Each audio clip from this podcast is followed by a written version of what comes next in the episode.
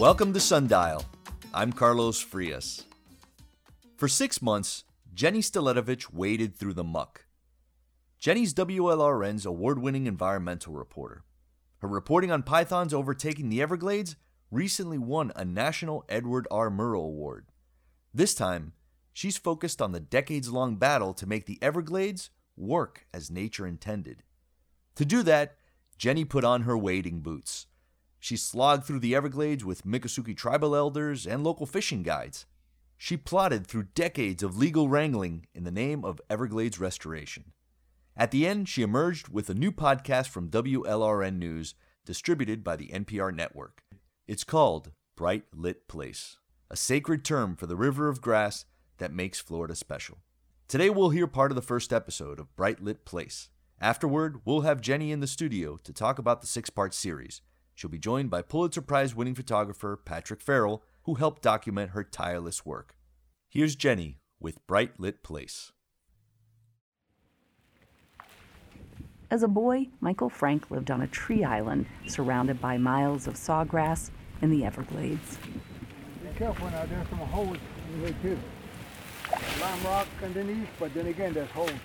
Islands like his once dotted the vast shallow river of grass that spilled over the banks of Lake Okeechobee and flowed south towards the place where we're walking, across the sawgrass marshes and south to the tip of Florida. The marshes formed a bowl between the coastal ridge along South Florida's east coast and the cypress and mangrove swamps to the west before dumping into the Gulf of Mexico and Florida Bay. If you feel a soft spot, there's a hole in the lime rock. Frank is showing me how to find water in the dry season by digging a hole. It's kind of like a well. What you would do, you you go ahead and make your hole. You know, put the mud on the side. This way you know where it is. it is step on it. And during the dry season, the only way you can get water is through that hole. And not only you, the rest of the animals would, would, would congregate at that hole. Okay, you want to go further or you? Yeah, yeah. My, my knees are gone, so that's why I gotta walk gently. Frank's an old man now. He's a tribal elder with the Miccosukee tribe, and the world he grew up in is mostly gone. The sprawling river was dammed up to make way for farms and a booming real estate market. This part of the Everglades is just a sliver of the tribe's ancestral homelands, making up the 75,000 acre Alligator Alley Reservation here in the center of the Everglades. The tribe has a special name for it. Lit means a bright lit place. It's like shining. Uh, look at that. Lit. Look at it. It's shining. The water from the sun. Hayat lit means say hayat lit. Lit means light. It's lit up. You're listening to Bright Lit Place, a podcast from WLRN News distributed by the NPR network with support from the Pulitzer Center on Crisis Reporting. Over the next six episodes, we'll retrace the decades long fight over land, water, and the willpower to save what's left of this watery wilderness. We need to change. We keep doing the same thing year after year after year. Historically, the Everglades covered nearly 4,000 square miles, a river of grass 100 miles long and 40 miles across. Now, only a fifth of that wilderness is left. The rest has been carved into pieces to provide a massive system for water supply and flood control. That infrastructure paved the way for modern South Florida. It's also what's now killing the Everglades. Too much water gets stored in some places, other parts are dying of thirst. We have lived uh, according with, with nature and with the animals and the birds. But development, people want more land, people want more access from here to there. That comes first. With climate change making natural events like hurricanes and wildfires worse, we now know that getting our natural systems, like the Everglades, to work again is more important than ever. But reversing the damage in the Everglades has been an epic fight. We're dealing with an environmental crisis Because if we start finger pointing, we're just going to go all the way back to the colonization of America. We're going to focus on the biggest effort yet a sprawling comprehensive Everglades restoration plan approved by Congress in 2000. It's often called CERP. The plan is like a giant puzzle trying to reconnect the pieces of the Everglades now divided by levees and canals and farms and cities. Originally, it was expected to cost just under $8 billion, split between the U.S. government and Florida. At the end of 20 years, more than 60 projects were supposed to save the wilderness. It could have also given Florida a head start on fighting climate change, but that's not what happened.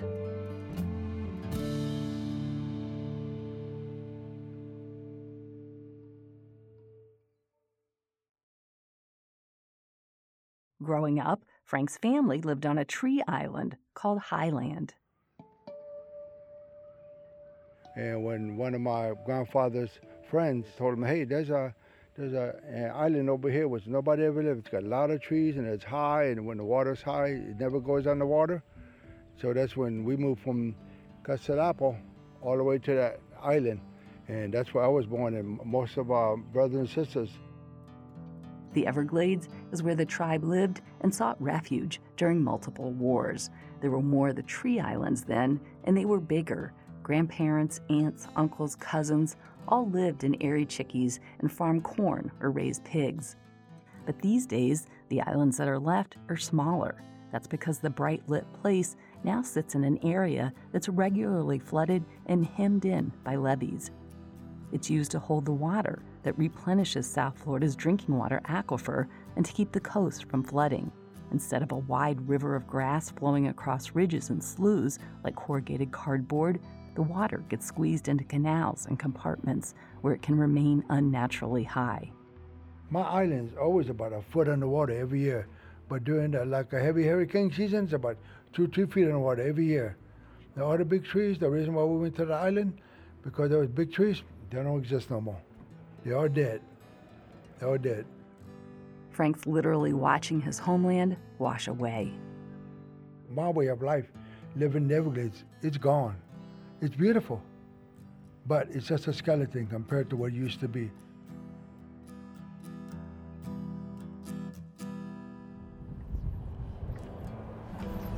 Oh wow, nice loop. Best cast yet. Oh, fish iron. Oh, put it back out there. Cast it back out. About 60 miles away, the opposite is happening in Florida Bay and the Upper Keys. Instead of too much water, the southern tip of the Everglades is getting too little.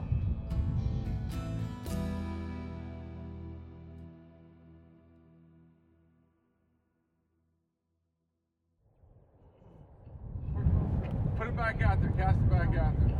Quick little strips. Keep coming. Keep coming. We're in Florida Bay with fishing guide Tim Klein. So it's just a, it's an ugly cycle, you know, and and you know we desperately need more consistent water.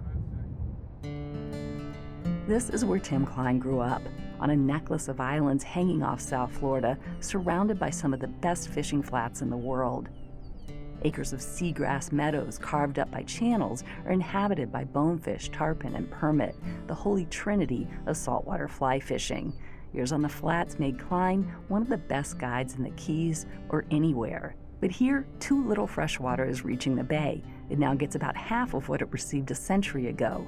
That means in the dry season, the ocean can get too salty. That damages seagrass and drives away fish. And that is killing Klein's way of life. You know, like the most famous bonefish spots in our backyard is what we call downtown, Shell Key, Lignum Vitae. The grass on those flats are, are you know, like not 70% of the grass is gone. And that's where, you know, the bonefish fed and stuff. So we, the thing that we've lost, uh, you know, starting, you know, 10, 12 years ago is the, our, our, our big bonefish. These days, the Champion Flats guide spends more of his time leading eco tours. You take a short ride and then you enter into the Everglades National Park. You just go into just heaven in my eyes. I, I got all new clientele now because I've been doing this for what 38 years now, and the people I've fished in the past are just not here anymore, you know. Restoration promised to deliver enough fresh water to help revive the seagrass meadows where bonefish use their tough snouts to hunt for shrimp and crabs. It still might, but all the while, Florida keeps growing, with more housing sprouting up along the Everglades borders. Climate change driving up sea levels and creating hotter conditions just compounds the stress. The quandary here isn't so different from other parts of the country, where we're trying to undo the damage from turning nature into infrastructure without considering the consequences. The Colorado River is drying up as demand explodes in fast growing western states. Building neighborhoods in fire country while trying to put out every single fire has left forests too dense and vulnerable to blowing up in hotter conditions and channeling the Mississippi River for flood control has robbed the Louisiana coastline of the sediment that once kept it intact against waves. Instead, sea level rise is eating it away. For Klein and those of us who grew up in South Florida, restoration has always been kind of a white noise in the background. It promises to restore America's Everglades and Florida Bay and reduce the algae causing discharges into our. We've already spent $8 billion on Everglades restoration, but three decades after that plan was first conceived, it's now expected to cost three times more and take up to 50 years to finish, not 20. And the Everglades is still in trouble. In this podcast, we're going to try to figure out why wrangling competing interests to fix the Everglades has taken a scrum of government agencies, generations of politicians, and piles of plans. Things have changed a lot since the comprehensive plan was passed, but the Everglades has never gotten enough of the three things it needs most land, fresh water, and willpower. My name is uh, Thomas Van Lent, and uh, I'm a retired hydrologist. Van Lent has been working on restoration both for the government and environmental groups since the 1980s, modeling how water should flow to restore parts of the ecosystem. The formula for restoration isn't hard from the ecological perspective, it's putting it back. It's only hard from if you have to maintain all these other things and you can't affect anybody and you can't have any other consequence. That's hard. When he first started working for the South Florida Water Management District, Van Lent used to take these long solo paddling trips around the 10,000 islands. That's the maze of small islands where the Everglades meets the Gulf of Mexico. They were once a magnet for plume hunters and then pot smugglers in the 70s. He'd paddle sometimes up to nine days. It was a way to connect with what he was trying to model on his computer. There are things you, if you go out there a lot for year after year, you do start to notice. And it is things like no bonefish or that whole sweep of North Cape was black mangroves and now it's eroded. The dunes have moved way in. And yeah, it, it uh, it's both beautiful and alarming at the same time. And fixes are now harder because of climate change. Sea levels have risen a half foot in Biscayne Bay since Florida first started trying to reconnect the Everglades, so canals have to be kept higher to stop salt water seeping further inland and threatening to contaminate freshwater aquifers. Hurricanes are worse. Over the last three decades, nine major hurricanes have hit Florida. Only four had crossed the state in the same period before that. Nutrient pollution in Lake Okeechobee from farms and neighborhoods is also as high as ever. During the rainy season, the lake often drains that pollution to the St. Lucie and Caloosahatchee estuaries, adding to dirty water already piling up on the crowded coast. Every spring, those communities now brace for toxic algae blooms. Below the lake, stormwater treatment marshes were built after a court ordered the state to clean water but they're maxed out cleaning pollution from sugar fields, so very little lake water gets cleaned and sent to the Everglades and Florida Bay during the dry season when Klein needs it.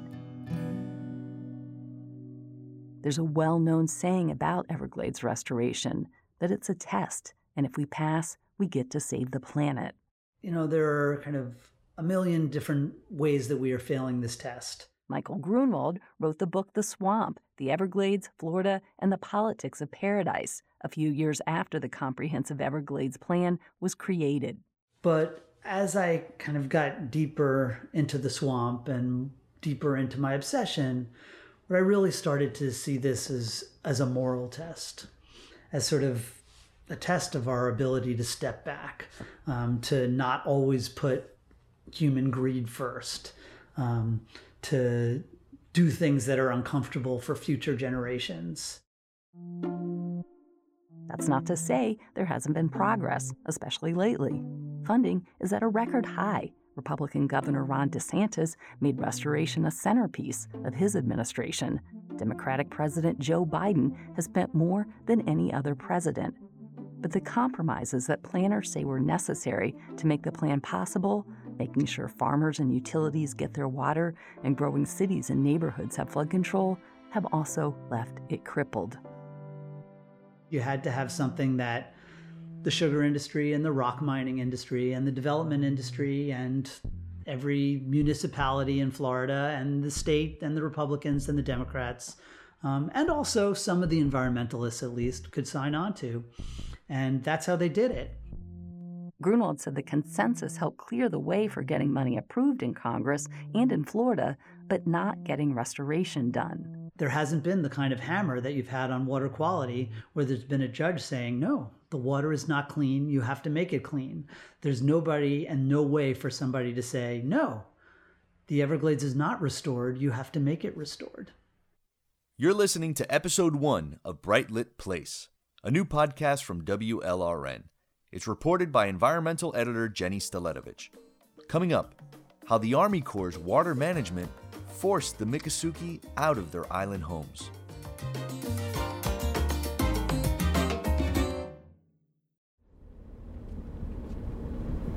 So the idea of filling this canal is it's just a conduit for nutrients down into the reservation. Amy Castaneda is the Water Resources Director for the Miccosukee tribe. She's driving her four wheel drive truck to a levee on the reservation that runs alongside that canal where we were walking earlier. It's now dumping pollution on tribal land. So we're gonna head west to the L28 interceptor now. Drive down the triangle and come back up. Okay. Welcome back. You're listening to Bright Lit Place, a podcast from WLRN News distributed by the NPR network. I'm Jenny Staletovich. The Corps started dredging pieces of their big flood system in the 40s. The L 28 and the Interceptor were carved into the Everglades 20 years later. The tribe's tree islands still go by names like Stinking Hammock, Gum Tree, and Pigjaw, but now they're surrounded by canals, gates, and pumps with numbers and letters for names. All the canals and levees were meant to drain and control the Everglades been a disaster for the Miccosukee, once essentially an island nation inhabiting the tree islands. They moved to an island that had big trees, so they could use that as a shelter, cooling off. Michael Frank, the tribal elder, sits in the truck's passenger seat. Since the 40s, high water has wiped out nearly half the Everglades tree islands. The biggest island of all, called Newtown, served as kind of a town square, this is one of the places Frank's family fled to 200 years ago to hide from the U.S. Army. Then the Army Corps sent their dredges to split Newtown in two. Here it is. The island starts on that side about uh, 400 feet north and west of it. It ends here. When they make the canal, they cut right through it. When he was little, Frank says everything the family needed could be found on the tree islands. Back in the old days, when we got to the yeah, behind Chickachobi, we used to go to the canal and drink from the canal. Take a bath, wash, clean. It was crystal clear. You could see all the way to the bottom. And you would see uh, sometimes even uh, tarpons, even fish that's in the bay, they would swim all the way. Yeah, we, we, we use a spear to gig off fish, right? You see a big old tarpon. Oh man, I'm gonna have a big dinner.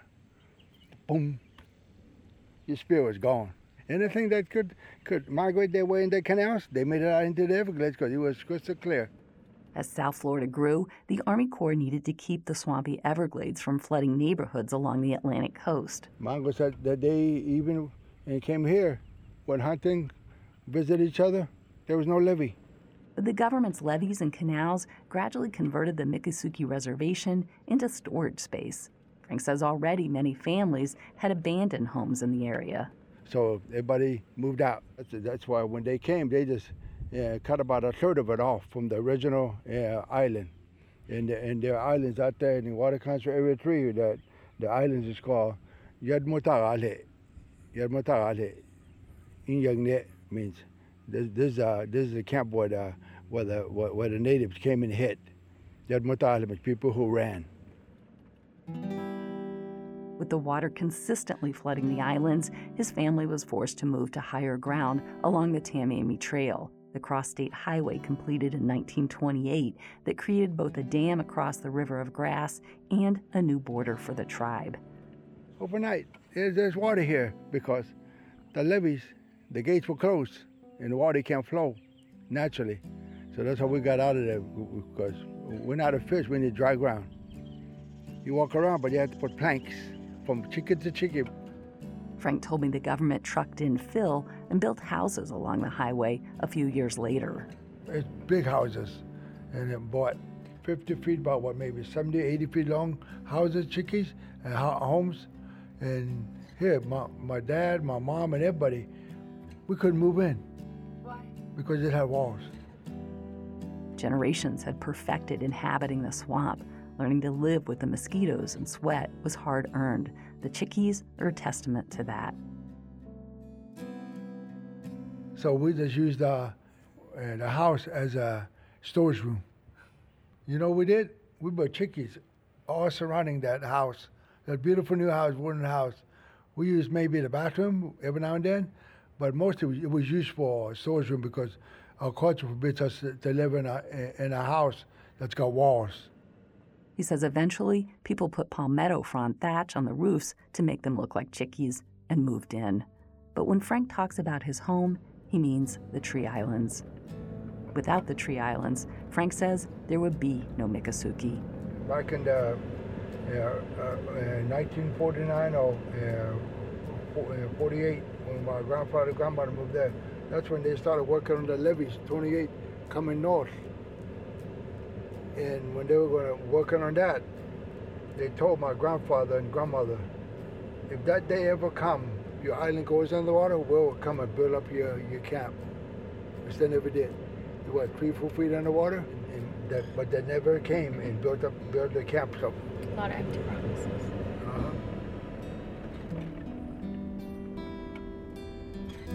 That's Amy Castaneda, the Water Resources Director for the tribe. We're driving alongside a canal dredged to help drain farm fields north of the reservation. The Army Corps finished dredging the canals and levees across the water conservation areas in 1962, the same year the U.S. government formally recognized the Miccosukees as a sovereign nation. So should I turn around or yes. keep going straight? You ready? Turn around. We've seen this side, gotta see the other side. And you can't drive straight, so maybe a small, smaller road you can drive straight. Let's see. you like them ditches, you like to go in it. Now the canals carry runoff from sugarcane fields, pastures, and neighborhoods farther north, dumping pollution on the reservation. Before water can enter the conservation areas, it has to be nearly scrubbed clean of phosphorus. The limit is just 10 parts per billion, about 10 drops for every 500 barrels of water. The reason it has to be so low is because hardly any phosphorus exists naturally in the Everglades. It all comes from fertilizer, when you add it to the Everglades, phosphorus starts destroying the periphyton. Those are the brown, spongy mats floating all over the Everglades that hold algae and microbes and plant debris. They're the foundation of the Everglades food chain. After a while, the phosphorus also supercharges the growth of other plants that can clog and crowd out the sawgrass, like cattails. So, for decades, the canals have acted like a toxic drip, fueling vegetation now choking and filling in parts of the reservation. More than a drip, it's like a faucet running 24 7. Frank asked how high the phosphorus levels are at the end of the canal where Castaneda tests water flowing from the farm fields in the Everglades agricultural area. The end of the levee is usually 80s to 100, um, but we have spikes where it's over 100. That's 8 to 10 times what it should be. Stinking Hammock, another island where Frank's family once lived, is getting harder and harder to reach. And so, in order for us to get there, we have to clear with chainsaws the trail every year. Without clearing that trail every year and airboats using it, you wouldn't even know that there's a trail there. So that's why I was saying it was like it was a ta- this is a taking of the tribes. There, there's no access there unless you're physically going out there and mechanically removing the vegetation. There's now a plume fueling vegetation that covers nearly 5,000 acres. The tribe wants the Corps to fill in the canals to help deal with the pollution and rebuild some tree islands. Let it flow naturally.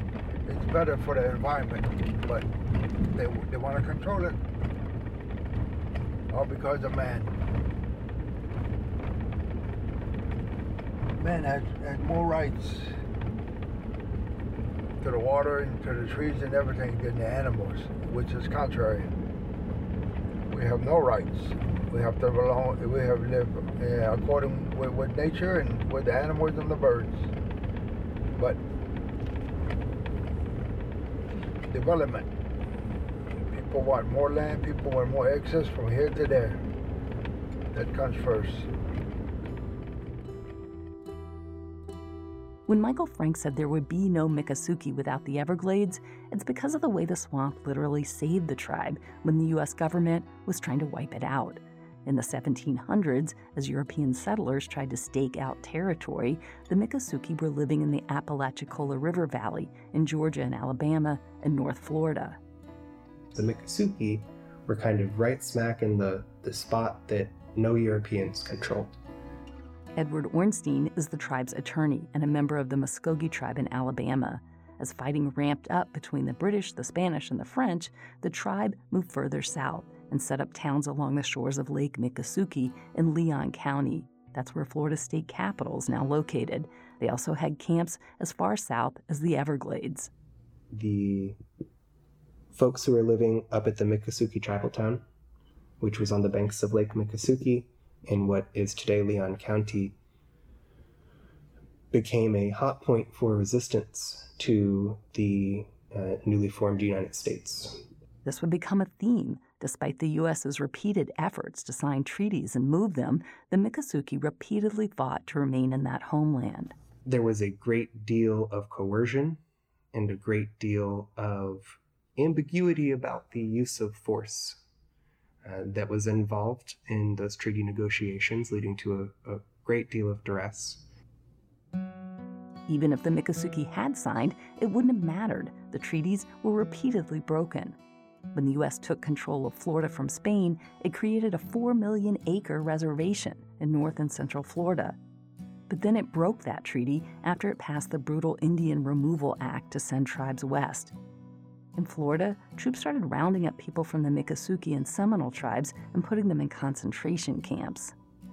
While there were uh, 13 or 14 bands that were going to remove to Oklahoma, there were still three bands which would not.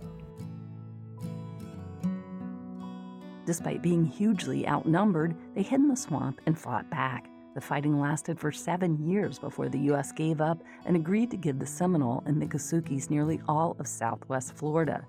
But that promise also wouldn't last. Congress refused to ratify the deal. Fighting broke out again, and the Miccosukee and Seminole fled further into the swamp to tree islands protected by a sea of impenetrable sawgrass.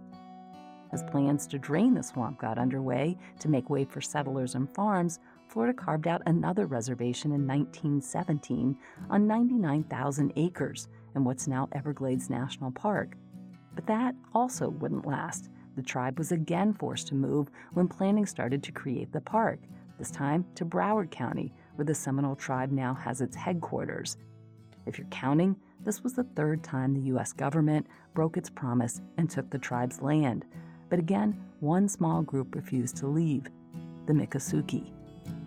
The tribe said, You're trying to give us land, which is less than the land you took away from us the last time you tried to give us land. And this isn't even land we want.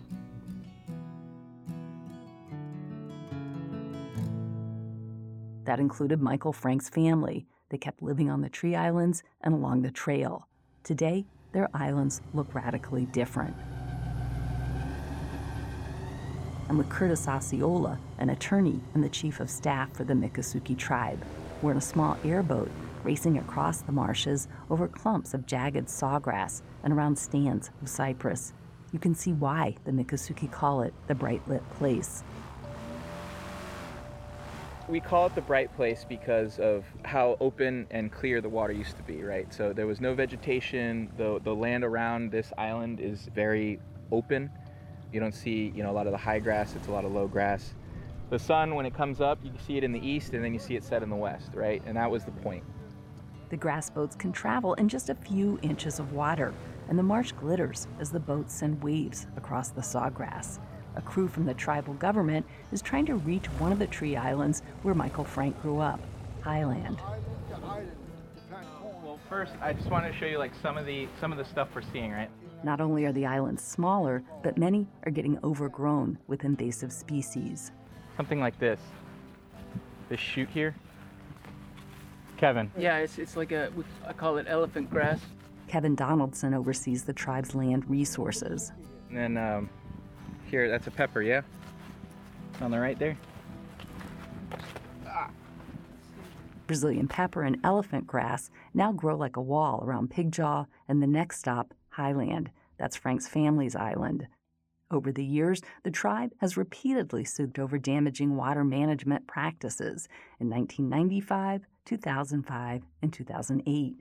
The reason why Western Everglades restoration is so complex are because of all of those moving parts, all of those interests. The state agencies are managing the water. The Army Corps is, is trying to make a plan that's viable based on the geology. The private landholders want us to get off their lawn. Uh, the tribes, you know, just want their land to be used for their purposes, not for the purposes of storing and cleaning water. So, you know, all of these interests are colliding, and it, it makes the planning process virtually impossible. The project to address problems on tribal lands and in the Western Everglades has been repeatedly delayed over the years. Planning restarted this year, so Osceola is trying to walk a careful line.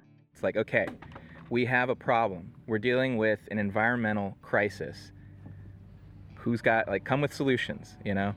So if we start finger pointing, we're just going to go all the way back to the colonization of America, all right? And that's not going to get us anywhere. So.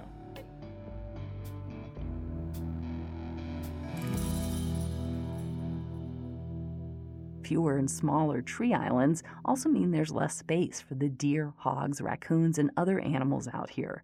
During winter months when water is lower, that also means they're on the move more, like the day we were out there. Huh? Be a little cautious. I didn't put eyes on it. I'm 90% sure there's a bear in the wood line over here. Okay. So let's just be. Uh, I heard that crunching. well, I heard the growl Yeah. multiple times. Oh. So I just want to be. Just across the clearing on the island, three other wildlife officers have their hands on their guns, facing the woods. Officer Bills thinks it's a good idea if we leave quickly. Well, we can kind of just back out of here and go find another island because should we, do got that. plenty Just- of places. Yeah, I just don't. I want everybody to be safe. You know, that's why we're here. So. Yeah. It's this wildlife, the bear, deer, otter, and others, that made the island such a good home. But now, about 250 acres of tree islands are lost every year. You're listening to the first episode of Bright Lit Place, a new WLRN podcast distributed by the NPR network. It was reported by environmental editor Jenny Staletovich. To hear the conclusion, find Bright Lit Place in your favorite podcast app. Now let's spend some time with Jenny and Pulitzer Prize winning photographer Patrick Farrell, who worked with her on the project. Welcome, guys. Thank you Thank for you. having us. Thanks, Carlos. You know, we're talking so much about connections, right? Like these actual important connections to this place. So I'm, I'm kind of curious what your guys' connection was to the Everglades before you started doing this project. Pat, you want to jump in here and tell me a little bit about, like, because you grew up down here. I grew up down here, uh, the son of New Yorkers, and they moved down here for the beach.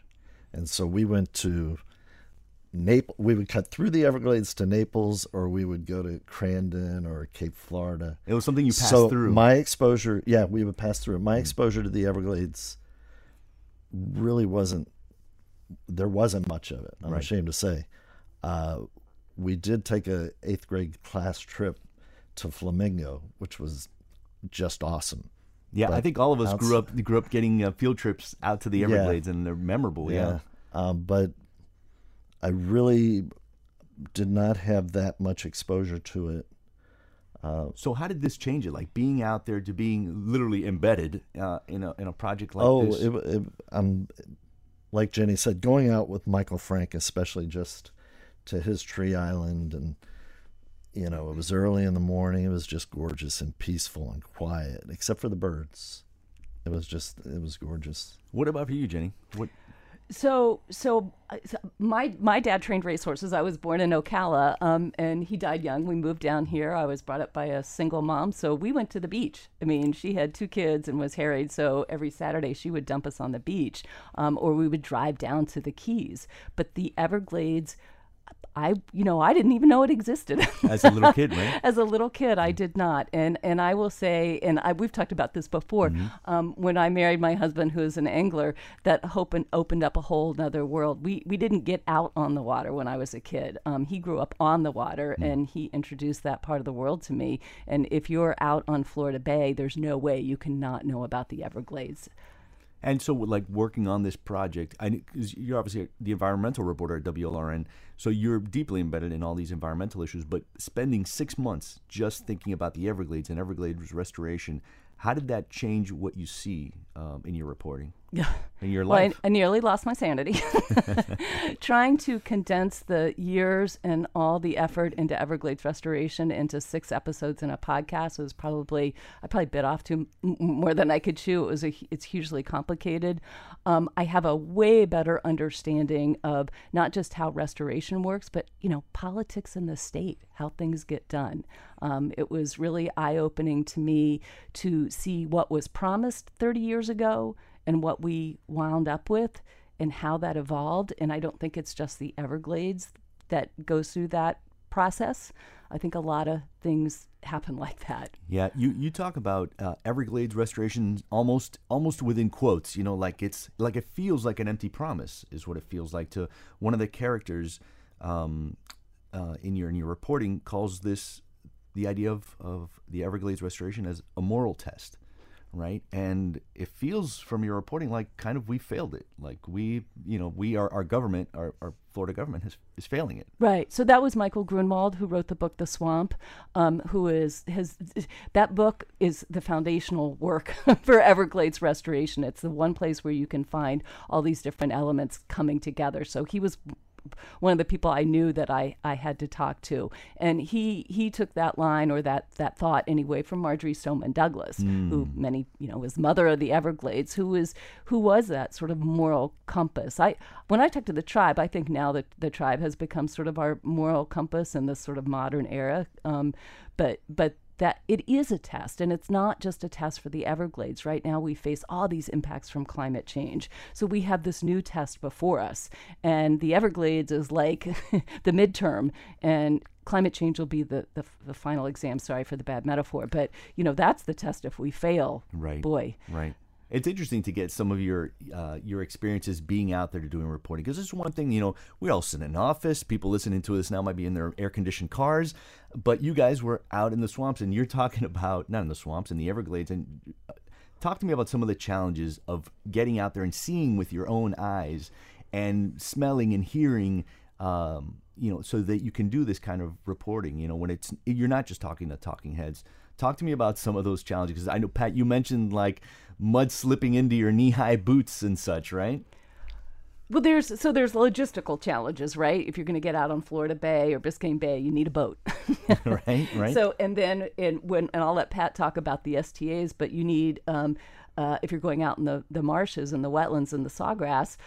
You need an airboat, which is sometimes even more difficult to get than a boat. Yeah. And then once you get out there, um, you need to get into the water. And I'll let Pat, because he he has camera equipment. He is trying to take pictures and not fall down or get sucked under or have his waders fill up. I mean, it was yeah. Yeah, what was that for you, Mr. Non-nature photographer? she's she's pretty much much addressed it all. But we were out a week before that, I think, with uh, two of the uh, South Florida Water Management um, scientists, Mm-hmm. and we were out in the airboat, and we saw in a distance these field workers, you know, a dozen or more people wading, you know, waist deep to ch- you know to chest deep, planting these reeds of bulrush that filter the water. Wow. And I was like, we got to get closer, but there was no way to get closer in the airboat. Um, and, And, I just I just want to point something out. We were safely in an airboat seeing alligators all over the place. yes. and then somebody mentioned water moccasins or, or snakes. So Why did it have to be snakes? Yeah, yeah. so we arranged to go back the next week, and so I, the water is dirty, dirty, dirty. You can't see the bottom of the water, Like real And- silty. Yeah, this is at the top of these stormwater marshes where all the runoff from the ag fields and from sugarcane come in. Oh. So it is it is dark. You can't what it's like four or five feet deep and you can't see your feet. That's not that deep. Wow, you are really stepping into darkness there. Kind of uh, you're you're you're you're putting your you're putting your hopes in a higher power there, right? So, not being a nature photographer, I don't have that gear. I had, you know, working for the Herald, I had a helmet in my trunk and even a bulletproof vest, which I never had to use. But uh, I don't have the booties to walk in the muck. So I went to Dick's Sporting Goods and bought the cheapest pair I could get.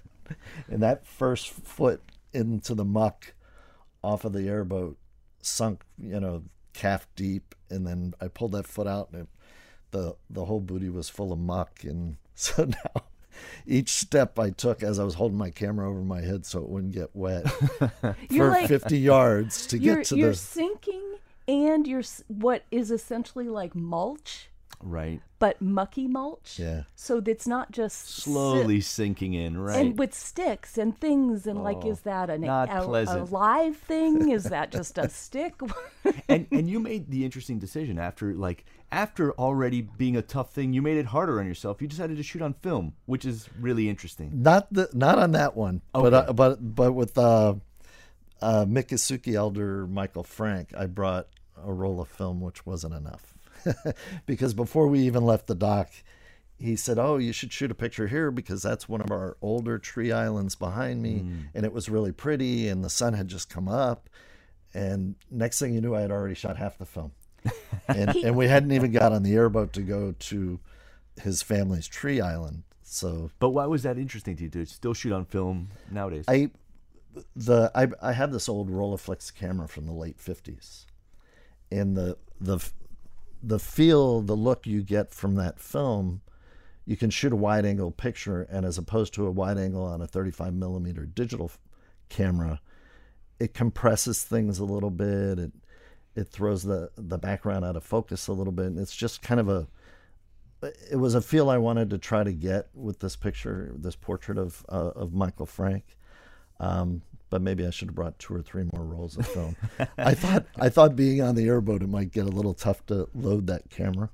He So- also was flying a drone. He was also taking drone footage. So he's not just a photographer, he's also a pilot. Uh, wow, pilot, photographer, multimedia journalist, Patrick Farrell. now, I'm I'm curious. After being after you know going through this project, you know, you have to be able to be in an elevator with someone and said, "Oh, so what have you been working on for the last six months?" You know, well, let me tell you about this podcast. So, what would you want Jenny listeners to take away when they when they listen to to the six episode series? No. so everybody wants the Everglades wants Everglades restoration to succeed. Everybody, d- despite like the lack of hope and the criticism and the complaints about how slowly it's going, everybody wants this to work. And I think what this podcast tries to do is to point out the flaws but also highlight the beauty and highlight the fact that we, we it is worth saving. It is absolutely worth saving, but you go back to the willpower, you know, we just need to make hard choices and those hard choices are going to mean compromise for a lot of people. We're going to have to just treat them the Everglades more carefully and more thoughtfully. It's obviously worth saving. Is there a way to like? Are we?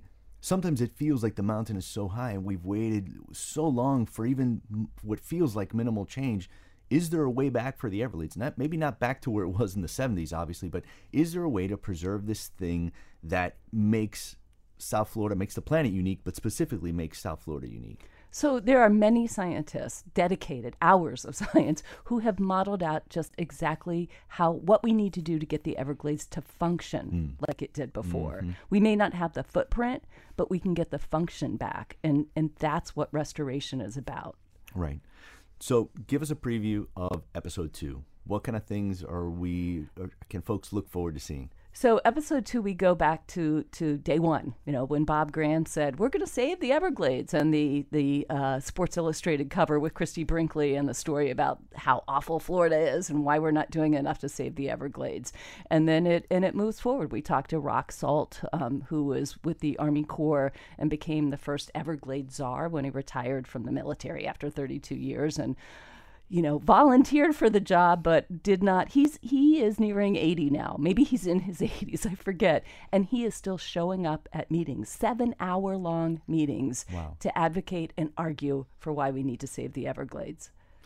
If you guys each had to give folks some tips about getting to the Everglades for the first time, if they even grew up down here or moved down here and have spent too much time on the beach or driving straight through to the Keys and ignoring it, like what's one thing that you would like be good advice or a good place to start if you want to experience the Everglades? You guys want to jump in there? You want me to go first? I I would say go take an airboat ride with uh, the Miccosukees. You know That was exactly what I was gonna say. Yeah, uh, and go as early as they go out. If if they go out before eight a.m., go out with them because it's just there's more birds. I think earlier in the morning, wading birds, and it's it's it's just lovely out there. Spoken like a photographer. Get out with the golden light, right? Yeah. Yeah, and and and the stormwater treatment marshes, while they are an industrial waste facility, because they have so much nutrients and s- stuff growing, the birds there are amazing. And you, there are are three different areas of treatment marshes, and some of them have public access. If you're a birder, um, g- you can go out at dawn, get the dawn chorus of the birds coming out, and it is a just close your eyes and listen. Wow. So bring your journal and bring your binoculars and bring your camera. Patrick Farrell, Jenny Staletovich, thank you so much for spending time in, with us and talking to us about your podcast. And we look forward to hearing the rest of it. Thank you, Carlos. Thanks, Carlos. That was WLRN's environmental editor, Jenny Staletovich, and photojournalist Patrick Farrell. Jenny's podcast is Bright Lit Place, a new WLRN podcast distributed by the NPR network. Find more information at their website, brightlitplace.org. You can see Patrick's photos, maps, and more reporting there. Look for the full podcast in your favorite podcast app. And that's Sundial for Monday, November 27th. Leslie Ovalle Atkinson is our lead producer. Our producer is Elisa Baena. Sergio Bustos is WLRN's VP of News. Katie Munoz is our Director of Live Programming. Peter J. Mertz is WLRN's VP of Radio. Our engineer is Richard Ives. Our theme music is by the Miami Afro Cuban funk band Palo at gopalo.com. You can download a podcast of this program. Just search for WLRN Sundial on your podcast app. Coming up tomorrow on the program, we hear from a local quartet. They reinvent the concert hall by performing classical and pop music in unconventional spaces. I'm Carlos Frias. Good vibes only.